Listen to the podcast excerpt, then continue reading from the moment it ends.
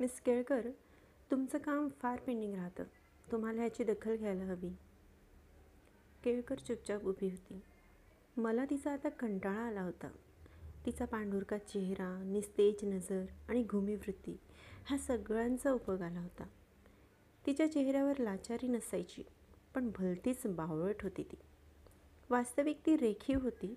नाकी डोळी आकर्षक वाटावं एवढी ती नीटच होती. पण स्वतःजवळ बरे दिसणे इतपत गुण आहेत ह्याची तिला ओळख नव्हती. तशी जाणीव अनेकांना नसते बाकी.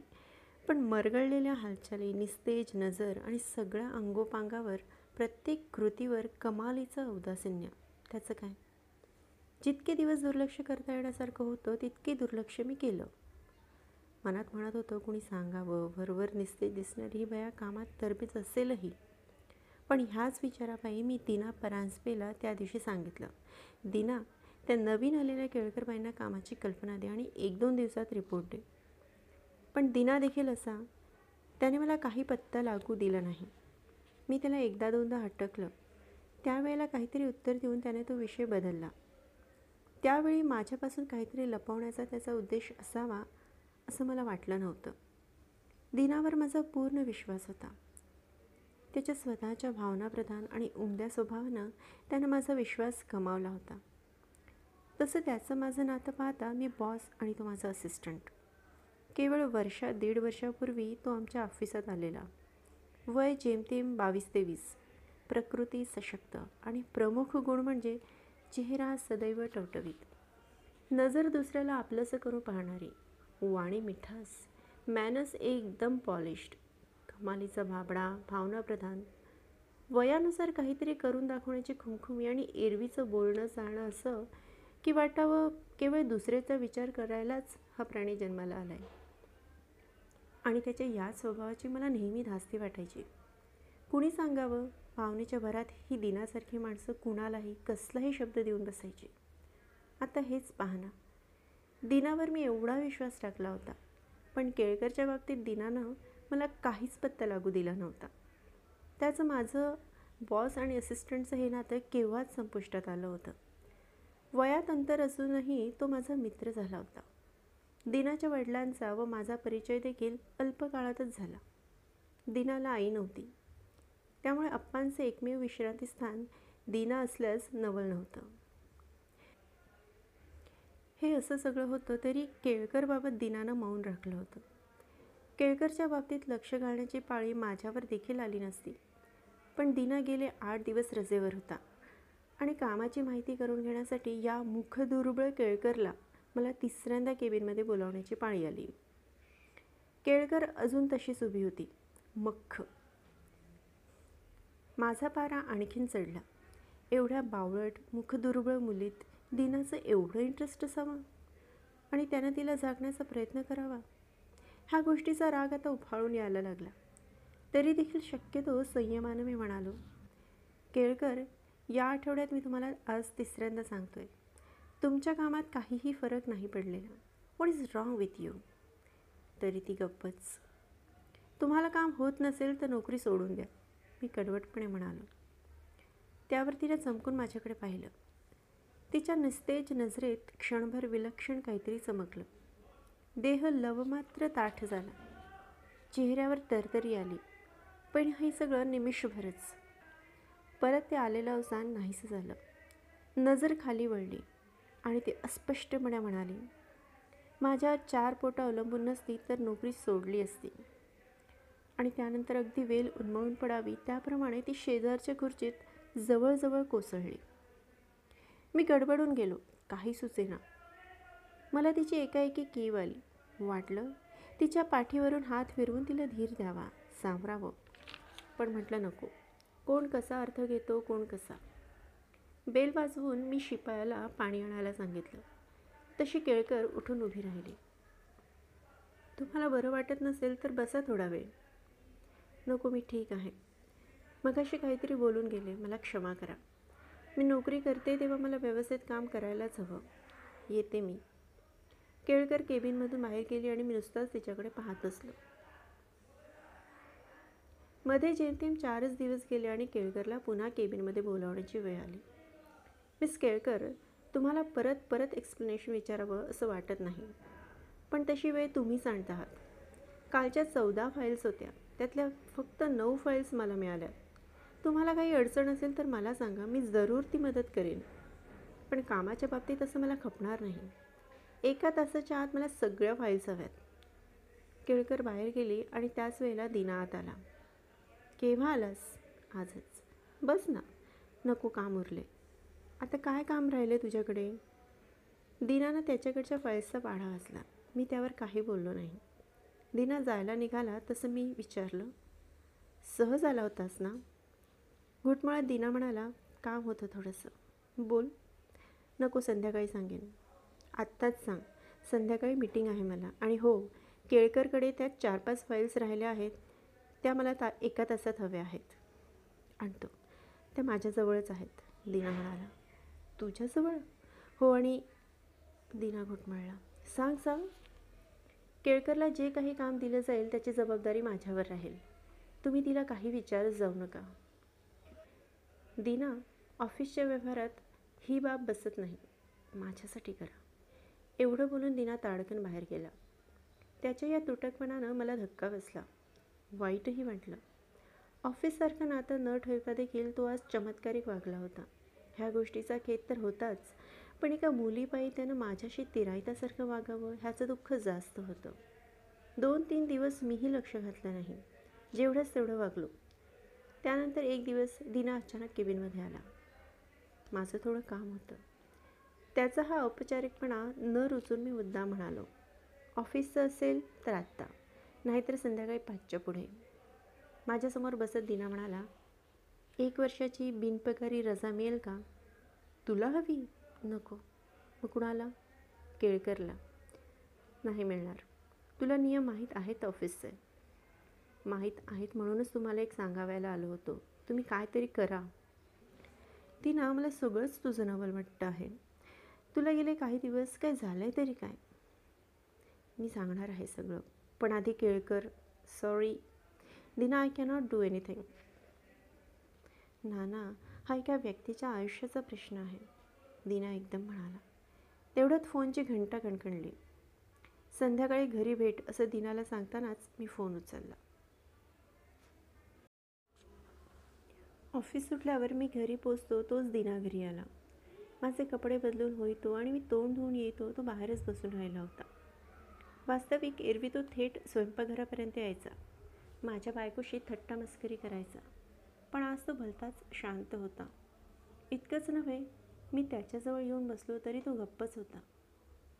गेल्या आठ दिवसात तो पार बदलला होता. या भावनाप्रधान माणसांचं हे असंच असतं बाकी.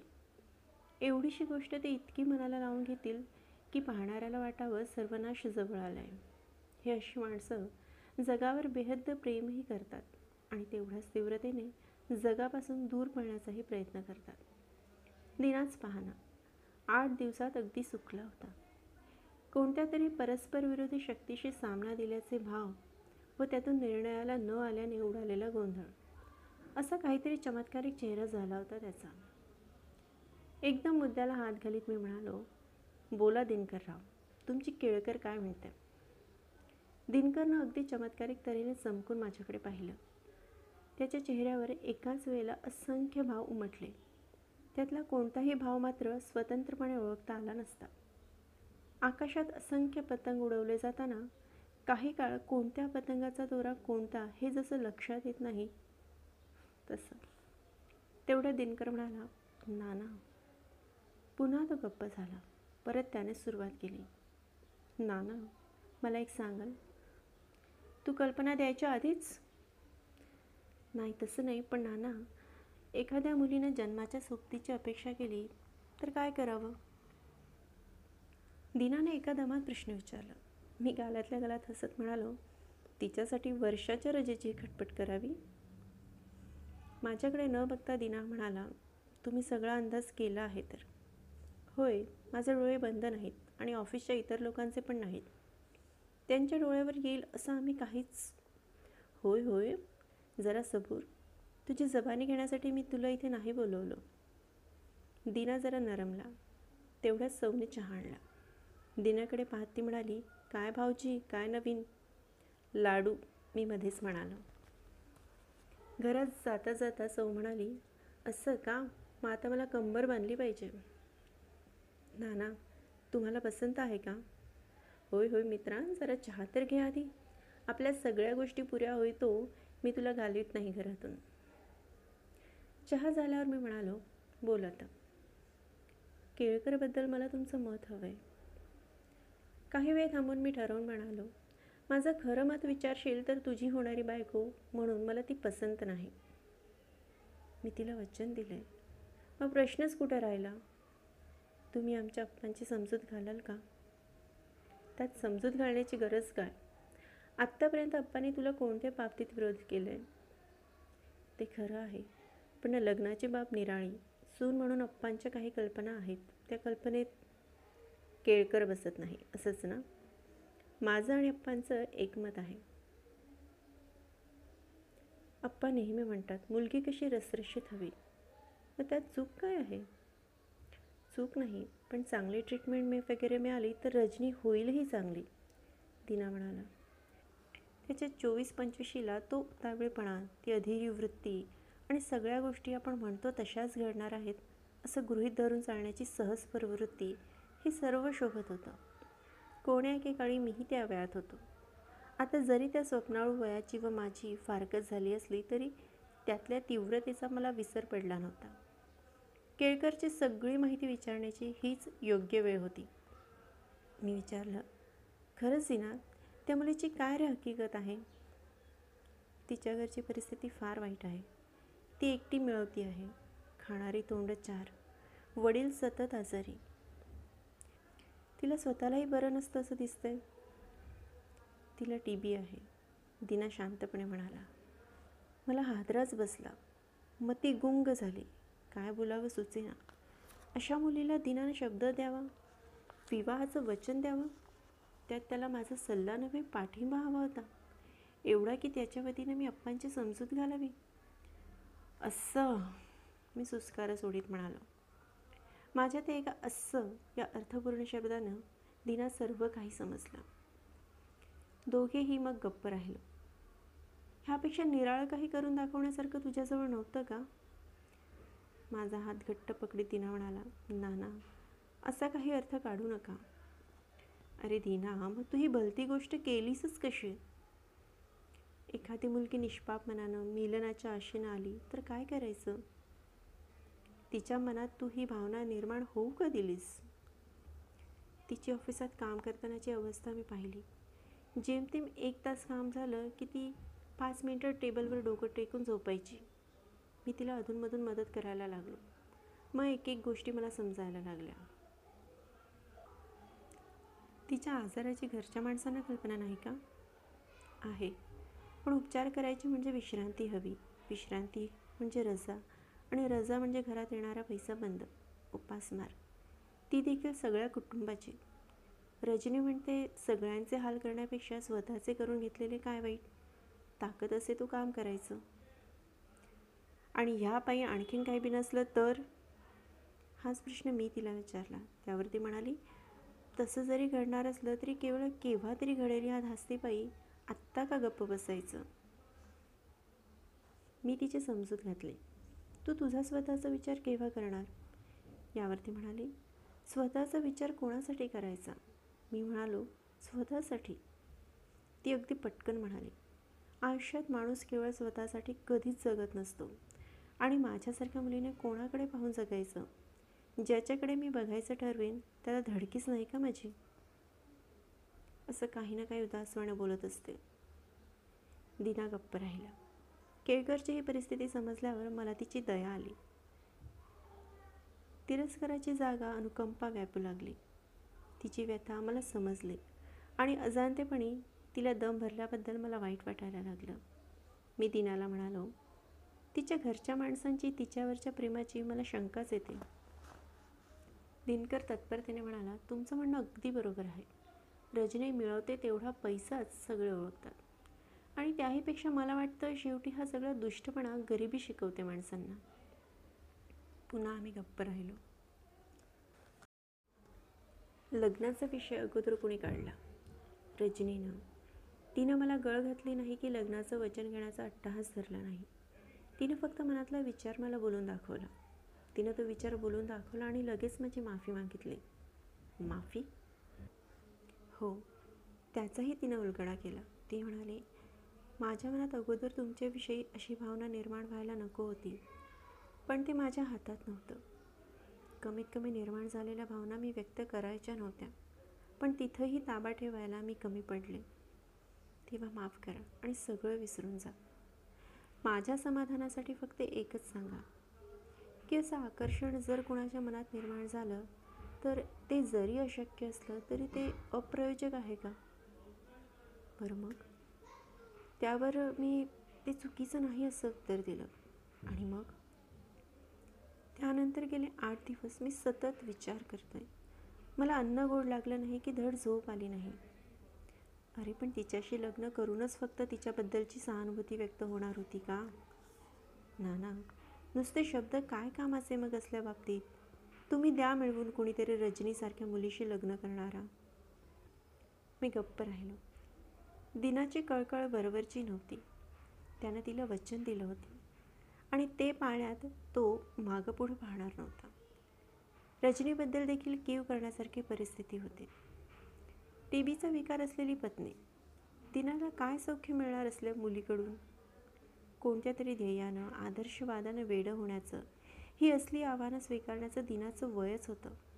पण आणखीन चार पाच पावसाळे गेल्यावर स्वप्नाळू वृत्ती कमी झाल्यावर त्याला निश्चित पश्चाताप होणार आणि तेव्हा तो असा घेरला जाईल की त्यातून बाहेर पडण्याचा मार्ग सोडणार नाही.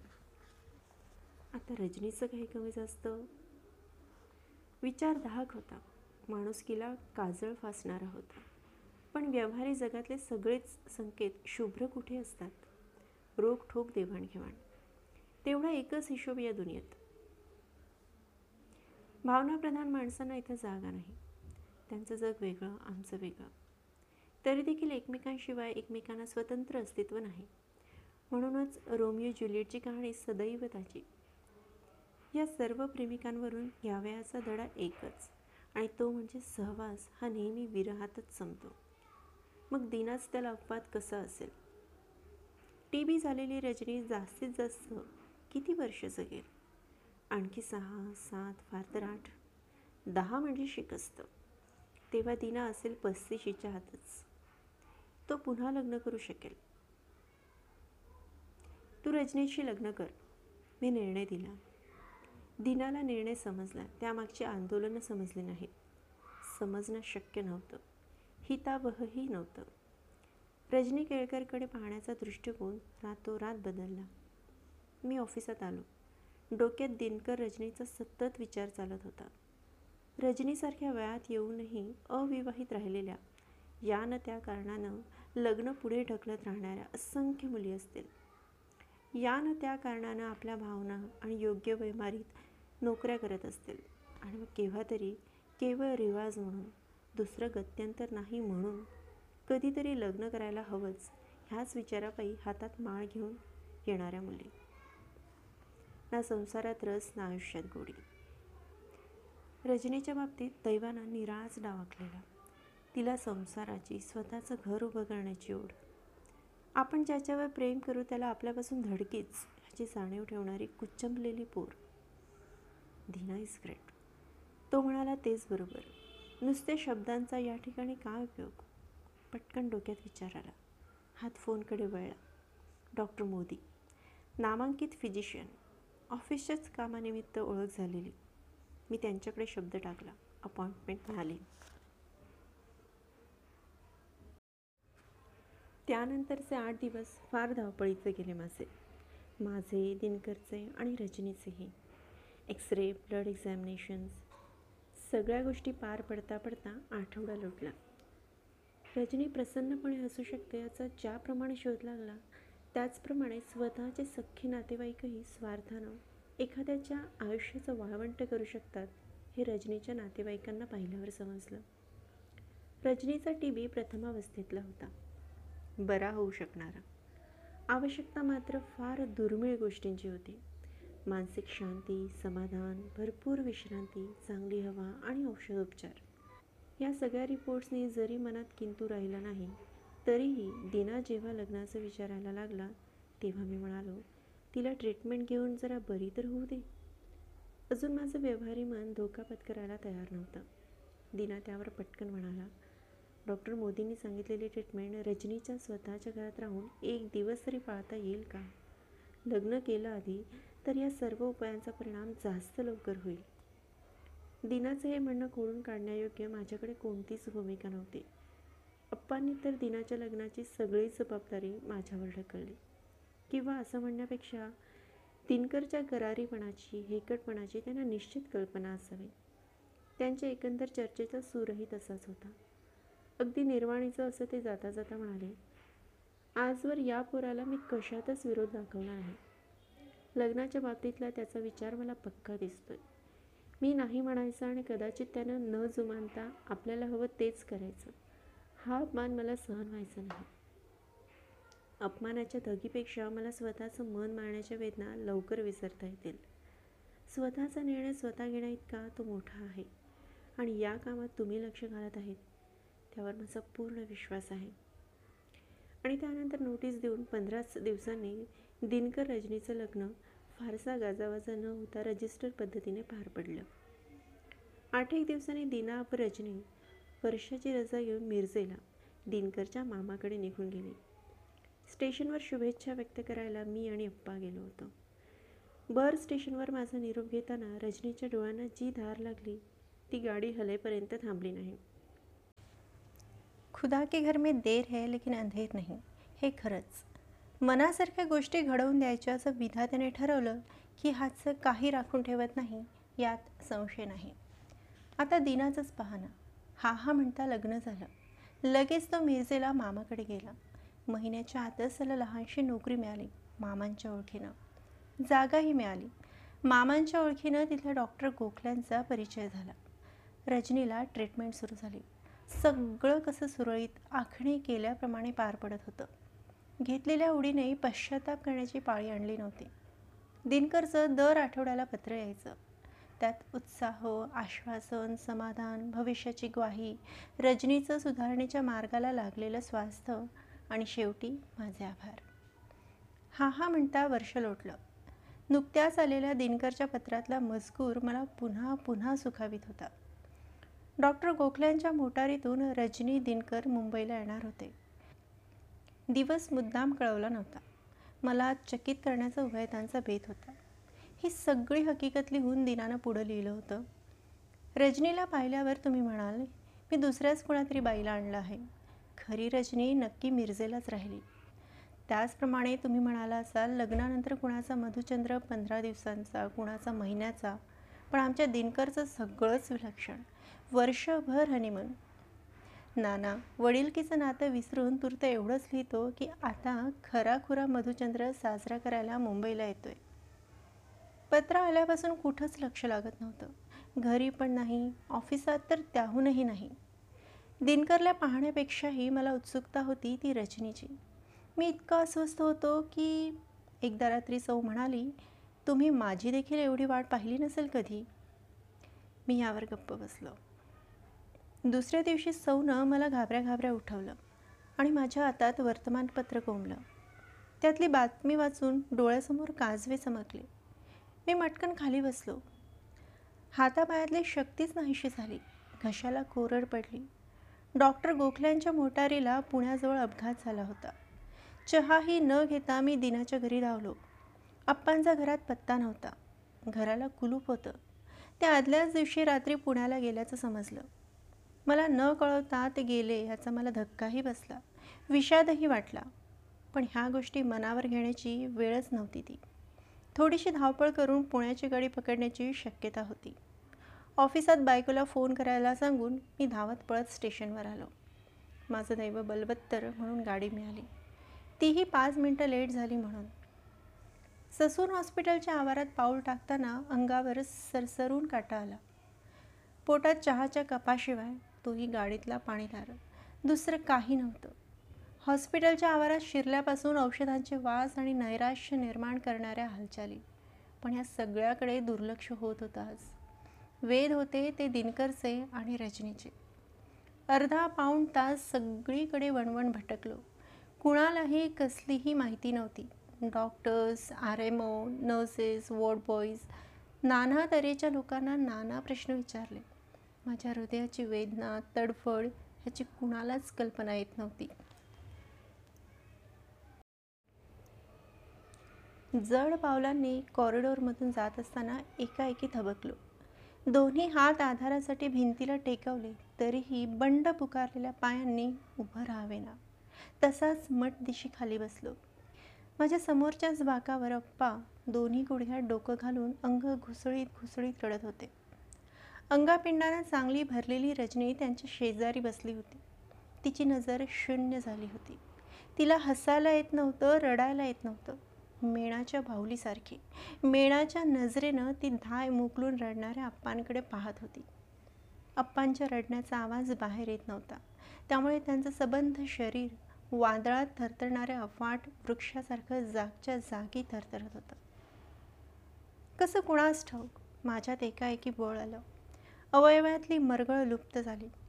अंगात माडाच्या झाडाचा ताठपणा शिरला. मी उठलो. आप्पांजवळ गेलो. त्यांच्या शेजारी बसलो आणि त्यांचं डोकं माझ्या मांडीवर घेतलं. रजनी माझ्याकडे तशीच तशीच पाहत होती. न सांगता मला सगळं सगळं समजलं होतं. Home they brought her warrior dead ही टेनिसनची कविता आठवली. रजनीची अवस्था तशीच झाली होती. तिचा वॉरियर गेला होता.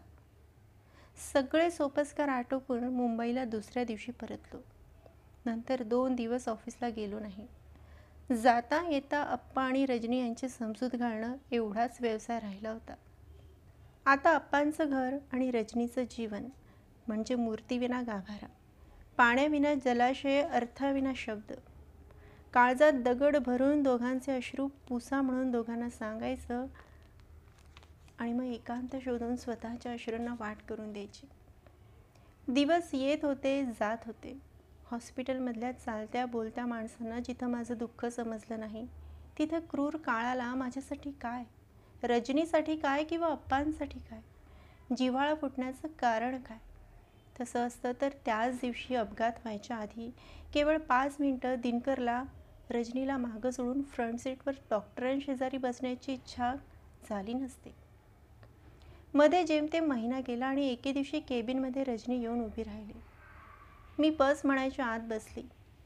केबिनमध्ये अगदी भयान भयान शांतता पसरली. दोघांच्यामध्ये एक अफाट दरी निर्माण झाली होती. दरीतूनच आवाज यावा त्याप्रमाणे रजनीचा आवाज कानी आला. नाना कामावर येऊ ना. आजपासूनच येते. भानावर येत मी म्हणालो अजून थांब ना काही दिवस. नको. घरी बसून तरी काय करू? मी निर्णय घेतला आहे आता. मला माझ्या माहेरी राहायचं नाही. मी अप्पांजवळच राहणार आहे. मला अप्पांचं घर एरवी खायला उठतं मी येते कामावर. ये. मी साहेबांना सांगून ठेवले. आता रजनीला ऑफिसात रोज पाहतो. पोटात ढवळून येतं. तिच्या सर्व हालचालींवर आता परिस्थितीनं दडपण आणलं तिचा स्थूल व काहीसा सुदृढ बांधा आता बघवत नाही. तिला आरोग्य मिळालं पण फार मोठी किंमत देऊन. तिचा तो निरीच्छपणा वैराग्य निवृत्ती ही सर्व अंतःकरणाला फार फार जाळते. आयुष्यात नवीन नवीन दालनं उघडायला सज्ज झालेला जादूगारच सगळी दालनं बंद करून गेलाय. रजनीला तिचं एकाकीपण परत बहाल करून दिना गेलाय. जणू एका वर्षाकरिता तिचं औदासिन्य एकाकीपण हे त्यानं स्वतःकडे गहाण ठेवलं होतं.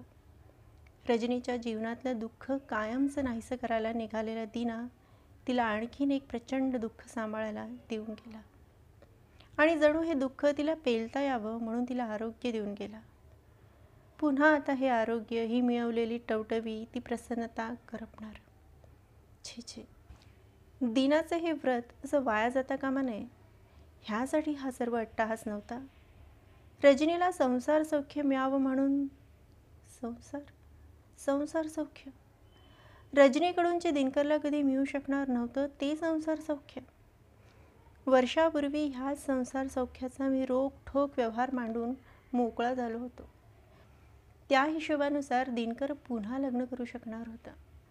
तो माझा व्यवहारी दृष्टिकोन आता कुठे? एका तीव्र भावनेनं मी एकदम पलंगावरून उठलो. कपडे केले. हे काय? आत्ता कुठे? सौनं विचारलं. अप्पांकडे आहे एवढ्या रात्री? फार नाही वाजलेले. आलोच तासाभरात. जरा महत्त्वाचं काम आहे रजनीला भेटून येतो. दार रजनीनं उघडलं. आज जाताना मी विचारलं अप्पा कुठे आहेत? फिरायला गेले. आत्ता? हो. हल्ली रोज ह्या वेळेला जातात. दोन तीन तासांनी सावकाश येतात. दिना गेल्यानंतर मी पहिल्यांदाच येत होतो. ससून हॉस्पिटलच्या आवारात जसं सर्वांगावर काटा आला होता तसाच काटा आत्ताही आला. मला रजनीला एकटीला पाहून बरं वाटलं एका अर्थी. अप्पांच्या हजेरीत असल्या विषयावर बोलताना संकोच वाटणार होता. मधल्या दरवाजातून पलीकडच्या दिनाच्या खोलीत भिंतीवर लावलेला दिनाचा खूप मोठा फोटो दिसत होता. त्याला घसघशीत हार घातलेला होता. भारावलेल्या अवस्थेत मी फोटोकडे पाहत पाहत त्या खोलीत गेलो. उदबत्तीच्या वासानं खोली दरवळून निघाली होती. खोलीत पाऊल टाकताच कसं प्रसन्न उदात्त वाटलं. दिनकरचा फोटो सतत दिसत राहील अशा तऱ्हेनं तिथली खुर्ची फिरवून मी बसलो. रजनी माझ्यासमोरच पलंगावर बसली. काही काळ तसाच गेला. रजनीनंच सुरुवात केली. वहिनी ठीक आहेत? मी मानेनंच होकार दिला. त्या नाही आल्या? नाही. आणि नाही म्हणण्यापेक्षा मीच चल म्हणालो नाही. मला एकट्यालाच भेटायचं होतं. अप्पांना नाही तुलाच. मी प्रथम धीटपणे रजनीकडे पाहत म्हणालो. त्या भयान प्रकारानंतर रजनीकडे सरळ सरळ पाहण्याचं माझं धैर्यच गळालं होतं.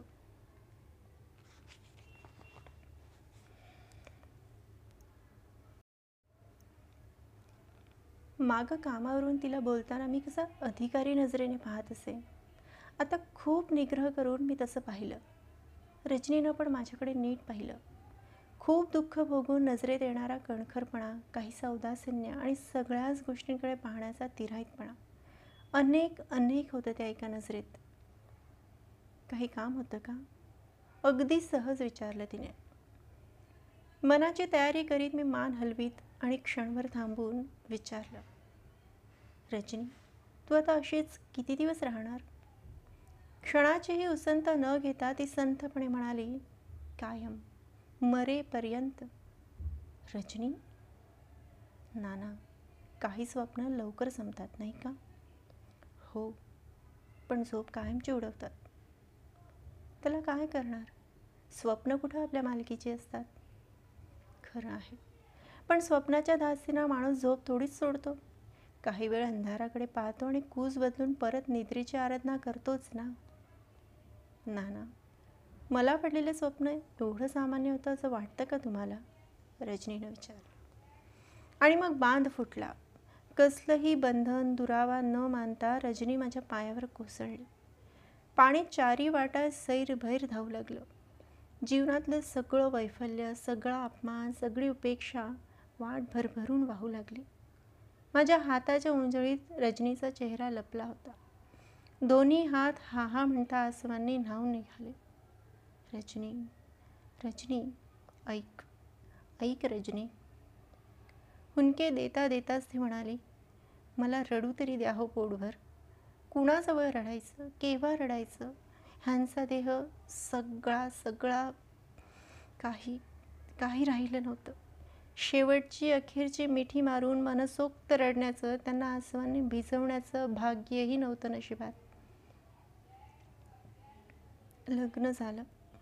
पण पण एकमेकांतलं अंतर कधीच कमी झालं नाही. रजनी पुन्हा हमसून रडू लागली. मला फुटणारा बांध मी प्रयासानं आवरला होता. रजनी रडत होती बोलत होती. नाना किती किती मन मारायचं आणि किती बाबतीत.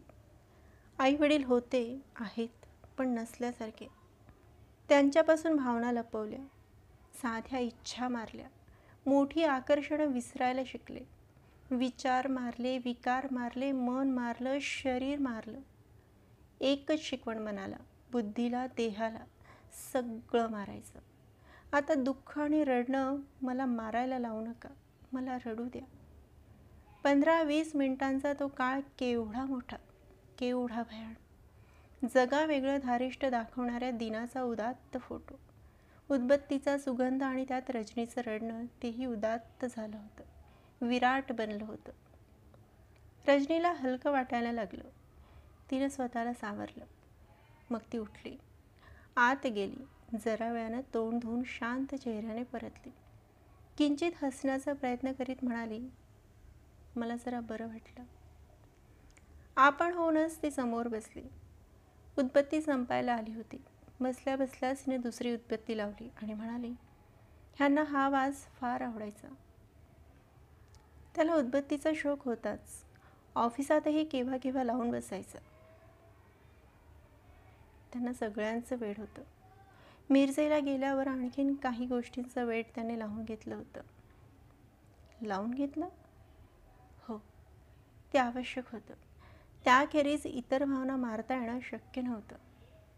रजनी खरं तेच सांगते नाना. तुम्ही आज आलात. मला बोलून घेऊ दे. पुन्हा कधी बोलायला मिळणार नाही. मला माझं दुःख जसं कधी बोलता आलं नाही तसंच ह्यांच्याबद्दलच्या सगळ्या भावनाही कुणाला सांगता आल्या नाहीत. नाना मला संसाराची मुलाबाळांची स्त्री पुरुषी मिलनाची अतिशय ओढ होती. वेळ होतं.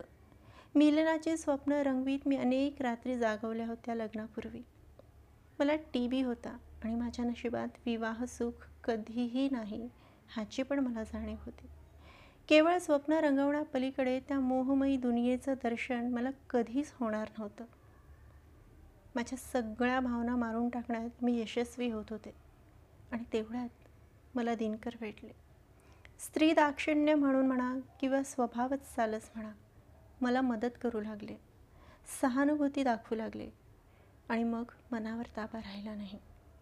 जळी स्थळी दिनकर दिसायचे. देहभान हरपायचं. बेभान व्हायची मी.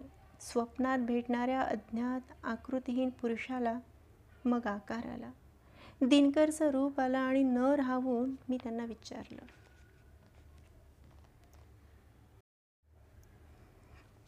मात्र त्यांच्याकडून होकाराची अपेक्षा नव्हती. त्यांना फसवण्याचीही इच्छा नव्हती. पण स्वतःच्या वासनेपुढे मिलनाच्या आकर्षणापुढे एका माणसाच्या संसाराची वाट लावू हाही विचार तेव्हा आठवला नाही. दिनकराने मला होकार दिला. हरवलेला सुगंध हरवलेला वेग सगळं सापडलं. लग्न ठरलं. त्यानंतर आम्ही मिरजेला गेलो. पहिला एकांत मिरजेला स्वतःच्या जागेत गेल्यावर मिळाला. आणि त्या रात्री पहिल्या रात्री समजलं दिनकर जेवढे धीट तेवढेच भित्रे आहेत. भित्रा हो. मी टी बी पेशंट आहे हे त्यांना विसरता आलं नाही. पहिल्या रात्री नाही आणि सबंध वर्षातल्या एकाही रात्री नाही. रजनी रजनी काय सांगतेस? हो अगदी खरं सांगते. खरं म्हणजे वर्षाच्या सहवासात मी त्यांना ओळखू शकले नाही हो. एवढ्या लहान वयात ते अतिशय धीर गंभीर अतिशय भावनाप्रधान हळवे चंचल दुबळे सगळे सगळे कसं सांगू? विलक्षण होते ते. माझ्यापेक्षा कितीतरी मोठे कितीतरी उंच शब्दात न मावणारे. मला भावनांचा मोह आवरायचा नाही ते शांत असायचे. गळ्यात हात टाकून दहा मिनटात घोरायला लागायचे. मी रात्र रात्र तळमळायची. दुसऱ्या दिवशी त्यांनाही समजायचं. लहान मुलाप्रमाणे समजूत घालायची माझी. संसाराची ओढ त्यांनाही अतीव होती. त्यांना चांगली धष्टपुष्ट निरोगी मुलं हवी होती. आणि त्यासाठी मी ठणठणीत बरी व्हायला हवी होते. ते स्वतः थांबणार होते. मला थांबवणार होते. त्यांना नेटका प्रपंच हवा होता. ह्या ध्येयात आमचं खरं खुरं मिलन त्यांच्या हिशोबात नव्हतं. केव्हा केव्हा त्यांना भावना अनावर व्हायच्या. मग रात्री अपरात्री फिरायला चल म्हणायचे. तास दोन तास देवळात घालवायचे. मग वाचनाचं वेळ लावून घेतलं. संगीताचं वेळ वाढवलं. एक ना दोन नाना धरा. अनंत उपाय आणि जाता येता माझी समजूत. दिवसातून दहा वेळा म्हणायचे एक वर्ष थांब. फक्त एक वर्ष. आपलं लग्न व्हायचं आहे असं समज. आम्ही एका पलंगावर झोपत होतो पण सावधानतेनं नाना तुम्ही वडील आहात हे विसरून सांगते. चुंबन घ्यायचे दिनकर पण गालाचं. ओठाचं नाही. संयम उपदेशाने शिकवला नाही तर स्वतः एक वर्ष प्रत्यक्ष आचरणानं तप करून शिकवलं. केवढा शक्तिवान पुरुष होता. केवढं विराट स्वरूप माझ्यासमोर उभं करून गेले. माझ्या सगळ्या विचारांचा भावनांचा त्यांनी स्वरच बदलला हो. आता मी परत लग्न करणं कसं शक्य आहे? उभ्या आयुष्याच्या वाटचालीची शिदोरी माझ्या पदरात बांधून गेले दिनकर. असंख्य मनोहर आठवणींचा मोहर मागे ठेवून गेलेत त्या आठवणीत पुष्पाविना सुगंध आहे स्वराविना संगीत आहे आणि नाना मिलनाशिवाय तृप्ती आहे. नाना हे माझं संसार गीत अर्ध्यावरच संपायचं होतं. ते पुरं होणारच नव्हतं. आता कोणत्याही मार्गानं ते पुरं होईल नाही असं नाही पण त्याला अर्थ येणार नाही स्वर सापडणार नाही. रजनी बोलायचे थांबली. तिचं म्हणणं नाकारण्यात अर्थ नव्हता. गीत अपुरंच राहायचं होतं. अर्ध्या गीतातच अर्थ होता.